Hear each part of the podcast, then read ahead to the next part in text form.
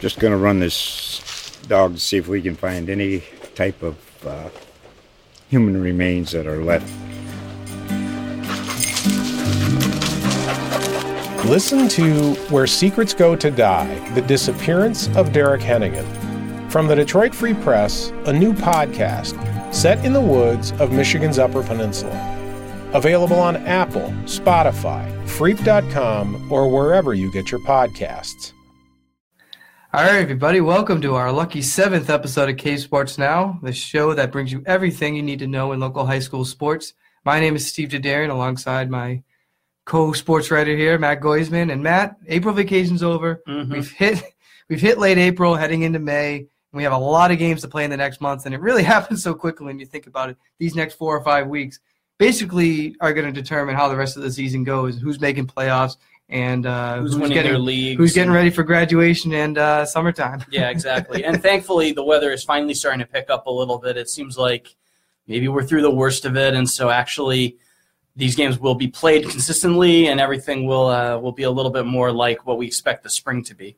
Yeah, I mean, once we hit May, I mean, you've known from past years, things just seem to start rolling. Teams get Yeah. into a groove, hmm and and that's not to say there aren't some exciting matchups, but you get a better feel of how these teams play out and how some of these matchups are going to play out. So it should should be a really exciting uh, next couple weeks. And like I said, some of these teams only played, Yeah. you know, as, as few as like two or three games. Yeah, I- not So everybody plays during April vacation. Right. A lot of teams do, but some can't, or they choose to do other things with their time, or they let their kids go off. A lot of seniors use April vacation to scout the colleges they maybe got admitted to. So, you know, there are a lot of teams that are going to be starting up play- games this week after you know a week, even ten days off. So that's why this is really the cr- the key moment because a lot of the momentum of the first three weeks it just naturally comes to a close in April vacation, and now it's sustained action all the way into the playoffs. Yeah, I mean, I remember when I used to run high school track. I mean, this was always around the time where the workouts really started to get intense Mhm. because if your team's not off to a great start, all right, you got to fix it. You got to say, hey, we need to fix this now before, like I said, you get into that big schedule stretch and there's not a lot of time to practice.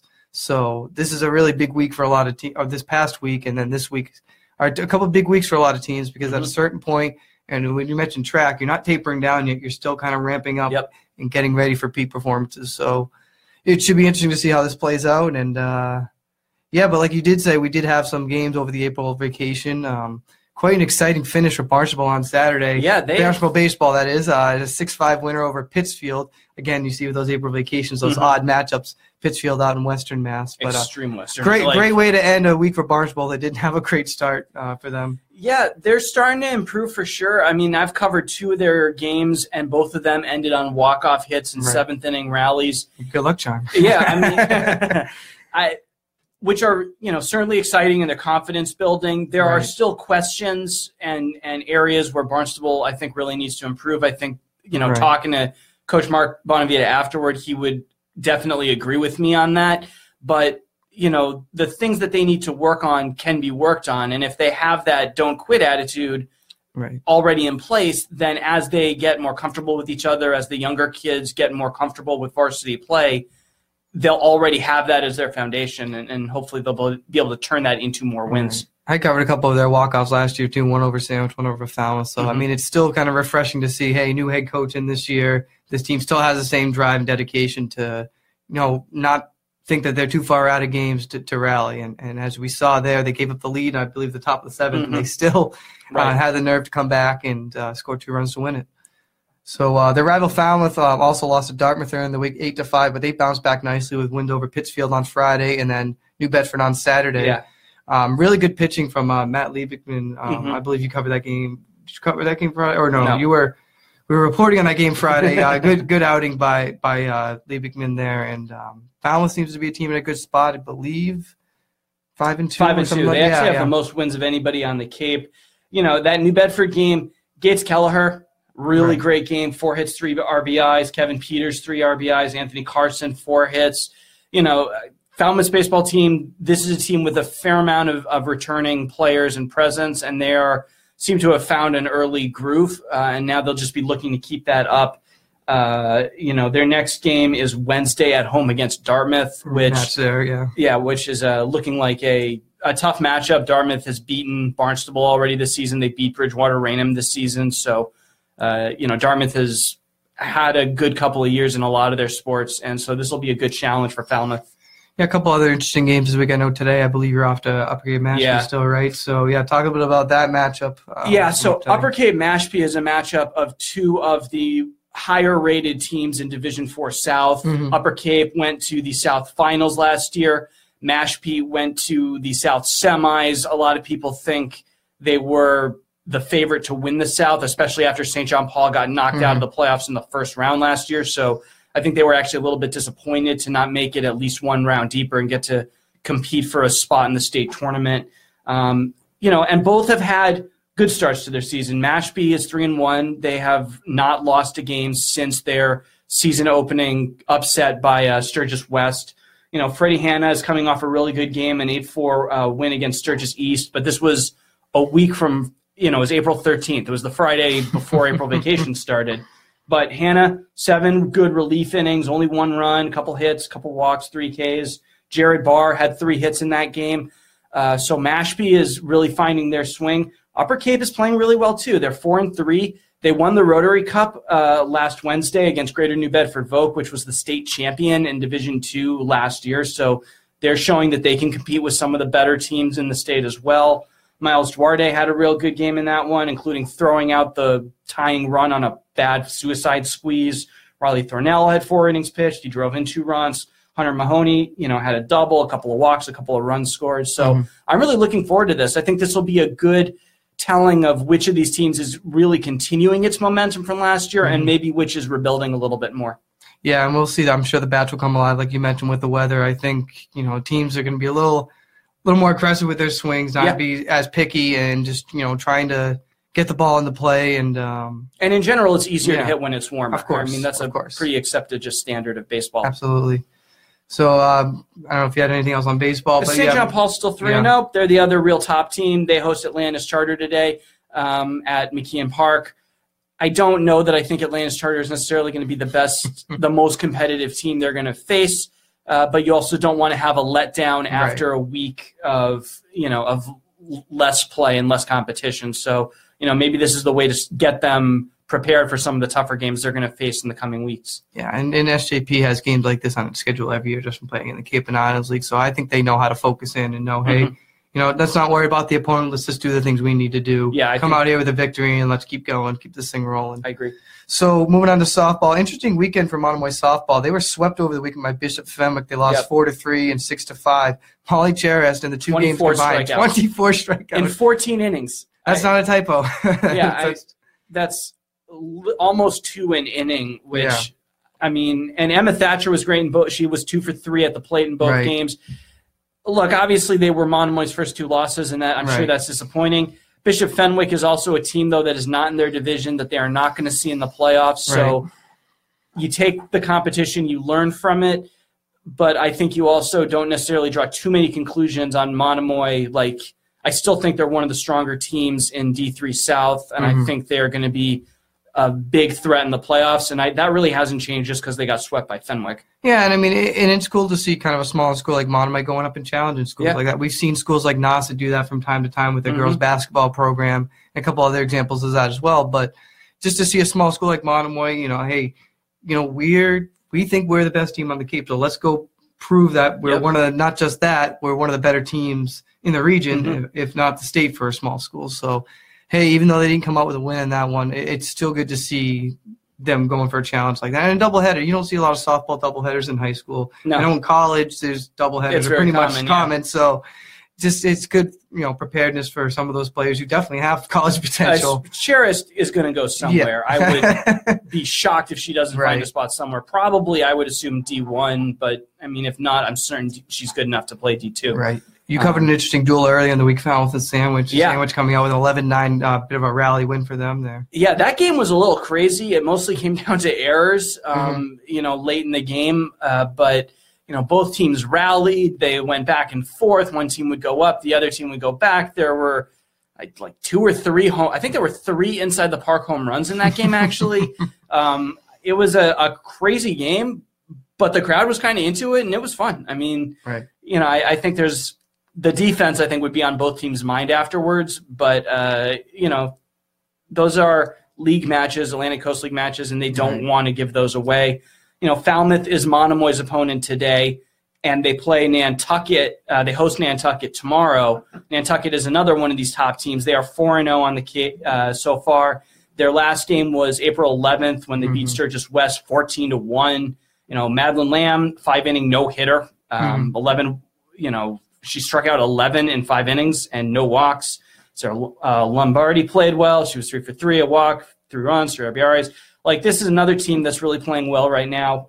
Again, I'm really curious to see what happens when Nantucket starts playing teams like Monomoy, which they haven't faced yet, because that's probably going to decide the Cape and Islands League. Right.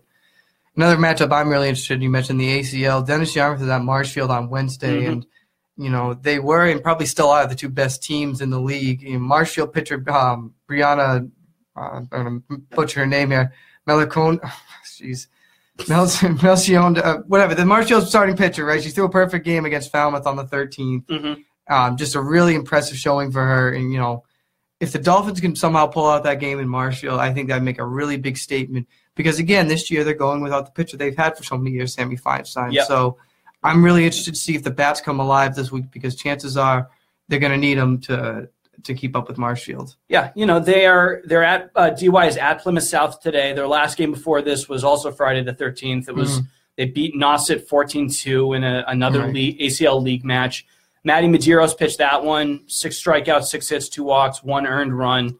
Ava McGaffigan, who uh, really I think came on the scene really strong in hockey. I mean, she played field hockey too, but Well, uh, both of the twins. well, her, her all, and all the Kayla, I mean, McGaffigans, I think, play field hockey.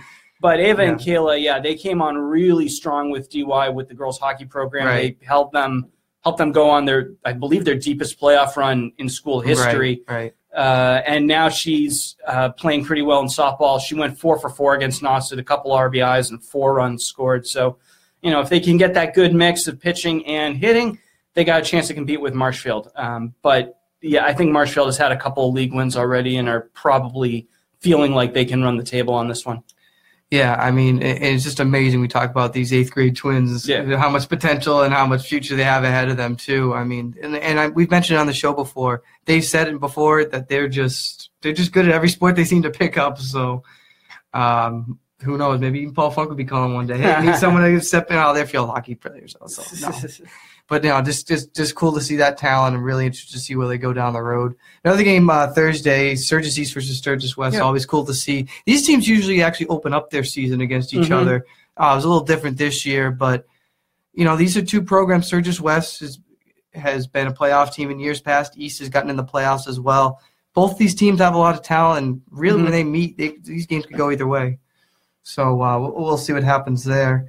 Uh, boys lacrosse, you know, good showing by Nauset last week, a 13 and 8 winner over Bourne. I was at that game, Mhm. which, by the way, I hardly had any voice at that game.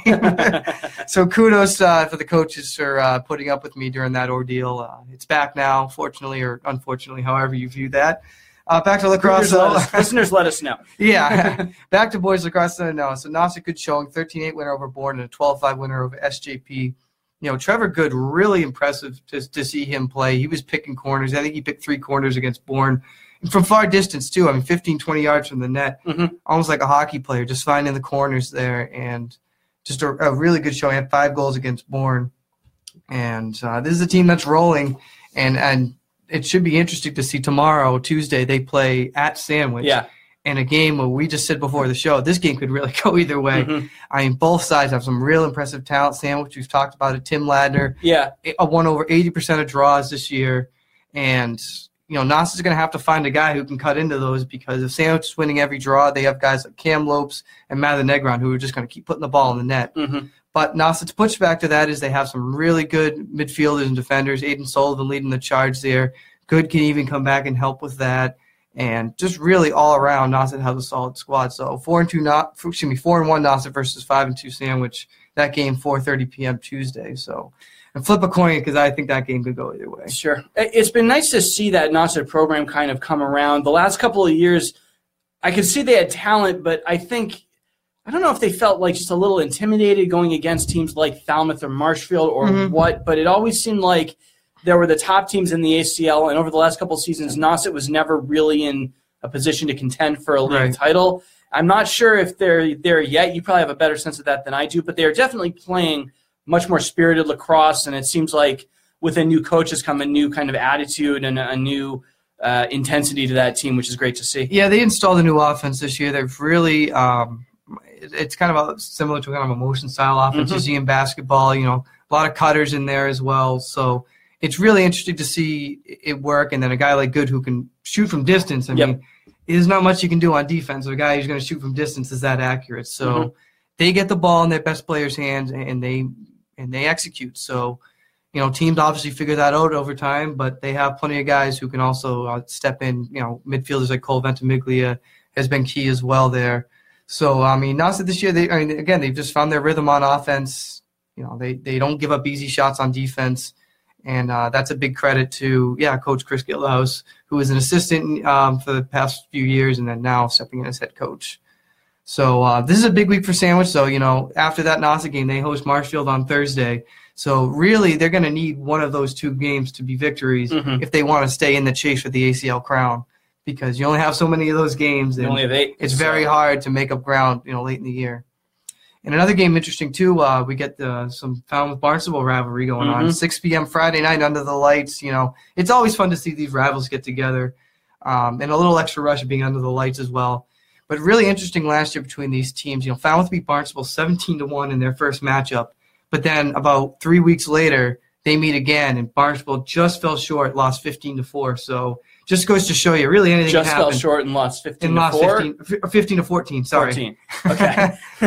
Good catch on that one. Yeah, yeah. So really, uh, really interesting to see how these two rivals are going to match up against each other. And Falmouth is rolling pretty well right now. Um, Barnstable, they got a win during break, but um, lost to Martha's Vineyard as well. So we'll see how these uh, two teams shape out under the lights at Barnstable. that Vineyard game, I believe that was an overtime loss, which Right. is I'm I'm sure you know especially disappointing or whatever. You know, Barnstable they're always kind of up or down, Right. and so if you can be on an upswing when you're playing Falmouth, you have a chance against them. That's probably what the case was last year with that Yeah. 15-14 game, and then but if you're down, if you're just having an off game, Falmouth can can do some damage. I mean, Yeah. Colin Almeida is really good, and they can put a hurt on you. And part of it with Barnstable too is they've been missing Zeb Tilton a little bit too. He's their main face-off guy, one of their, if not their best scorer. So hopefully he's working himself. Um, excuse me, he's working himself back into the rotation. Mhm. And also Barnstable's been juggling goalies too as well. Michael Bridges and Jack Needham have both gotten starts. So I think Coach Chris Witt is still trying to figure out who's gonna get on a roll here and kind of just you know ride ride the hot hand the Mhm. rest of the way. And I don't think he's really found out who that's going to be yet. So uh, a good performance against Falmouth would probably do it. So we'll we'll see who gets the start Friday. For sure. Uh, going on to girls lacrosse, uh, back to Nauset. The Nauset girls, um, they got themselves to three and three, a nine seven win over Bourne, and also a 10-7 win over SJP. Melissa Edney and uh, Maddie Daly, um, four goals apiece against SJP. But uh, Isabel Travers, really impressive in goals. She had 12 saves against Bourne, but then 17 against SJP. Wow. So um, really impressive showing by her. And excuse me, Nauset, a team that you know they've been right around that middle of the pack. You know, they get themselves to 500 and hopefully they can ride that momentum going into the future. We'll see what happens there. Daly's having a pretty good spring, isn't she? Absolutely, yeah, yeah, yeah. She's you know pretty much the reliable you know goal scorer. You, you need that in lacrosse, but Mhm.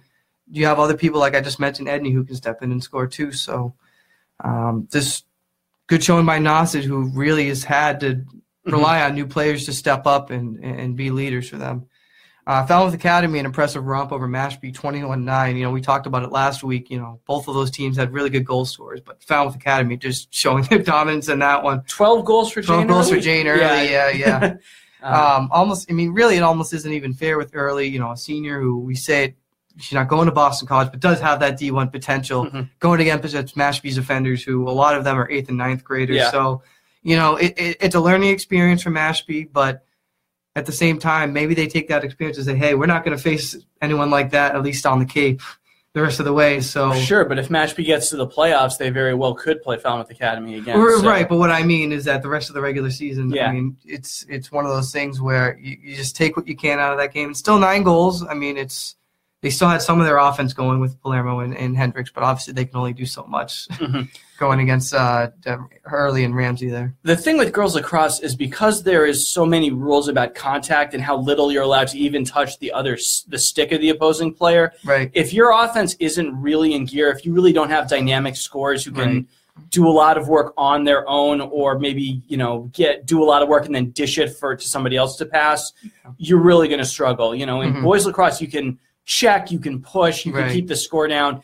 It's very hard to have low scoring games in girls lacrosse because it's so easy to. dr- It's not easy, but there are strategies that will get you a free position shot, a Right. direct shot at the goal. You can only be so aggressive. yeah, exactly. Because you don't want to be giving talented scorers free position shots. Exactly. Because they're going to score more times than not. Pretty much, yeah. So another interesting match. So we got Barnstable. We our first installment of uh, Falmouth versus Barnstable. Actually, later today, Barnstable girls are at Falmouth. Falmouth still undefeated. Yep. Really interested to see where this team could go because it really does seem like the sky's the limit for them so far. Quinn O'Rourke, I think, I'm not going to say this is a breakout year because she's been very strong in multiple sports for Falmouth, Right. but she seems to be having a really, really good spring. Better, maybe even than last spring when they tied for the ACL title for the first time. I mean, last year was Falmouth's best season as a program. And you talked to her back in the fall. I think you actually did a, a small little video interview with her. She really seems to no game, no situations too big for her. Mhm. Just seems to really have her head on her shoulders there, and that's the kind of leadership you need out, out of some of your best players. So Falmouth, I think, in both lacrosse and field hockey, is a team that really stresses spatial awareness. I remember talking to uh, um, Courtney Lima, yeah, I think the Falmouth uh, girl uh, field hockey coach in the fall, and she talked about how much passing was critical and, and how much they don't want to be carrying the ball too much on any one player's stick. And I imagine a lot of that same spacing just translates naturally Right. to uh, girls lacrosse. Right, and three games this week for them. So they have Barnstable today, and then they're hosting DY on Thursday, and then they're going at Bridgewater Raynham Saturday morning. So Mhm. that should be an interesting matchup at BR and, and Old Colony League team, bit of a bigger school. So Yep. uh, we'll see how they match up then. Um, a little bit of track I just wanted to mention. You know, there wasn't a whole lot, actually, if any, over the break. Um, track a bit, yeah, track Tuesday, if you will, uh, this coming week though. Barnstable girls are at uh, Bridgewater Raynham. The boys host Bridgewater Raynham. Mhm. Um, always good athletes on both sides. Uh, Sandwich at DY, interesting to see those um, ACL matchups. A lot of talent in there as well. And then Nauset at Falmouth also on Tuesday. And, and like I mentioned before, you know, a lot of these track athletes are coming off of break where if you're not an upperclassman and you know looking at schools or going on vacation, Mhm. you're in there, you know, working out and, Yeah. and really getting after it during that you know time because there's no meat there. So or you're doing running on your own. I right, mean, exactly. you know, I would imagine all of these distance, you know, these mile teams and, and two mile runners, that's what they're doing a lot of in, in the spring, Right. in the spring break. So um, I don't know if you have any other high school stuff you had prepared on. There's a couple of stuff I wanted to go kind of off script a little bit on, Okay. on high school. Yeah, so we had a Patriots event over um, over the Mhm. vacation week, which was interesting. So the Patriots held a free football and cheer clinic at the Joint Base Cape Cod. There's always a whole bunch of names of the bases. My first experience going there, Mhm. and quick story, I actually went to the wrong gate. I'm greeted by a soldier, very nice guy with an assault rifle. So that was a little intimidating knowing I was at the wrong gate, but he did point me in the right direction and I found my way. But the cool thing about this clinic, though, is that four current Patriots were there. David Andrews, Mhm. Joe Thuney, both were on the starting offensive line.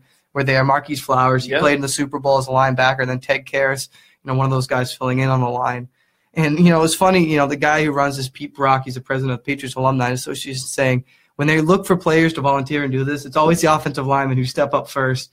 It's kind of one of those, you know, they're just they're big guys, but they're really friendly, Mhm. and you know they're willing to talk to us as well. But we're really nice with the kids. One kid from Sandwich even knocked down Joe Thuney during a blocking drill, so uh, it was really really cool to see they were having a good time with it. But obviously, I was obliged to ask some questions too about Sure. you know the Patriots' future. Right now, the big thing is is Tom are Tom Brady and uh, Rob Gronkowski coming back, and Coy as usual, as I'm sure Right. they're taught to be. You know, they're just focused on themselves. They were back this this past week for the beginning of OTAs and basically just workouts and meetings and stuff like that. But still good to see them get back their time and, Mhm. and to spend it on the Cape. This is the first of 22 free clinics that they do. Wow. And the reason they started on the base is that it's um, the month of, I'm going to butcher this real quickly. It's the month of the military child, I think, or something like that. So Mhm. honoring children and families who Sure. sacrifice so much as well with with their loved ones um, serving. So yeah, so it's just a way to give back. And, You know, the Mhm. Patriots do a lot with salute to service and stuff like that. So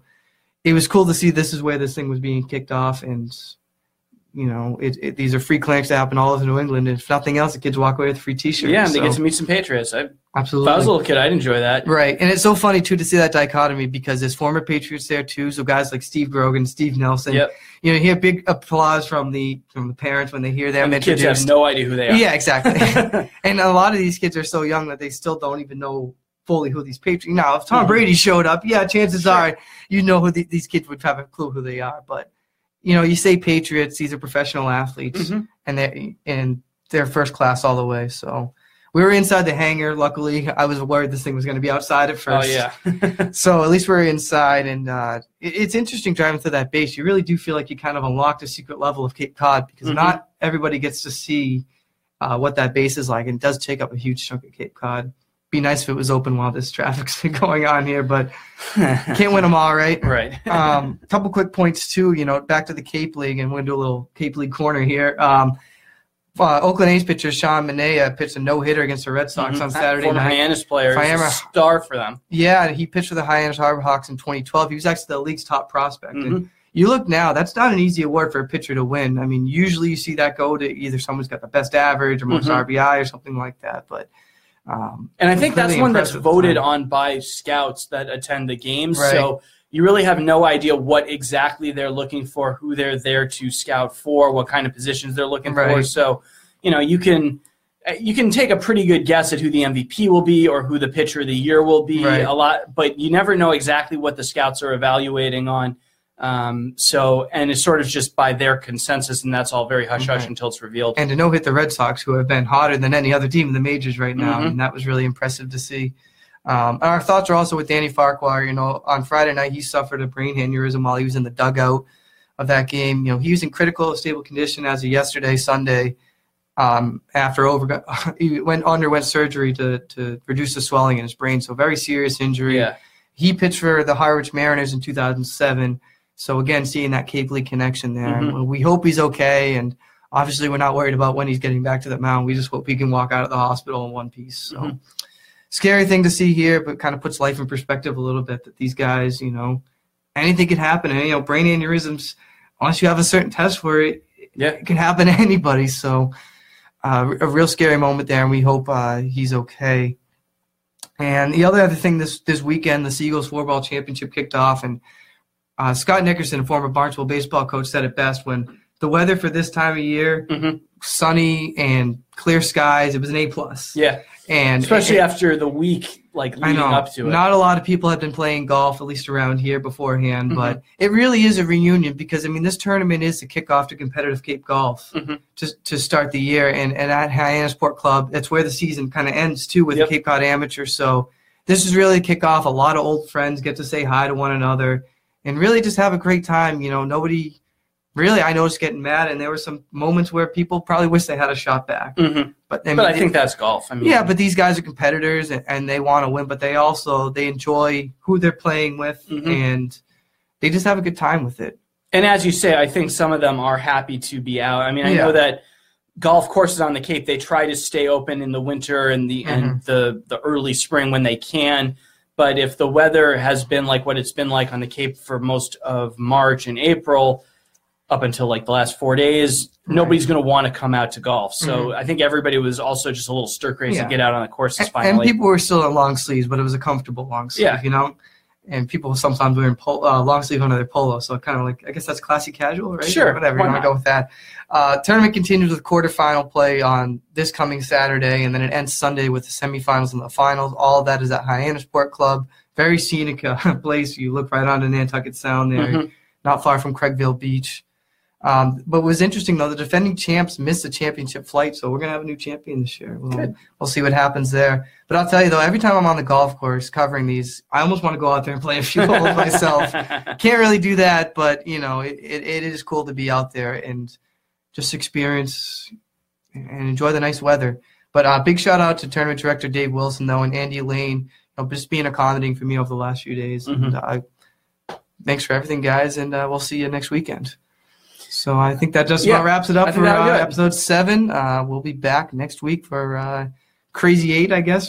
Sure. Hopefully, we have a crazy episode. Uh, we'll come up coming with puns related to the number for each Yeah, go. episode coming up. Gotta Um, keep it fresh. be sure to check us out on uh, capecodtimes.com slash sports or check out the print edition of the Cape Cod Times for both Steve and my and everybody's you know continuing coverage of seagulls of uh, high school sports of the Cape League come the summertime, which is much closer than anybody thinks. I mean, we're really only about six weeks away from the start of the Cape League season, um, so be sure to check that out. Uh, I'm Matt Goisman. You can find me on Twitter at, at Matt Goisman CCT. That's M A T T G O I S M A N C C T. And I'm Steve Derderian. You can also find me on Twitter at Steve underscore Derderian. That's D E R D E R I A N. And if you have any recommendations for the show or anything you uh, want us to discuss, feel free to leave a comment in the Facebook Live. You can also email us at sports at capecodonline.com. Matt, we'll uh, see you next week. Absolutely. Bye.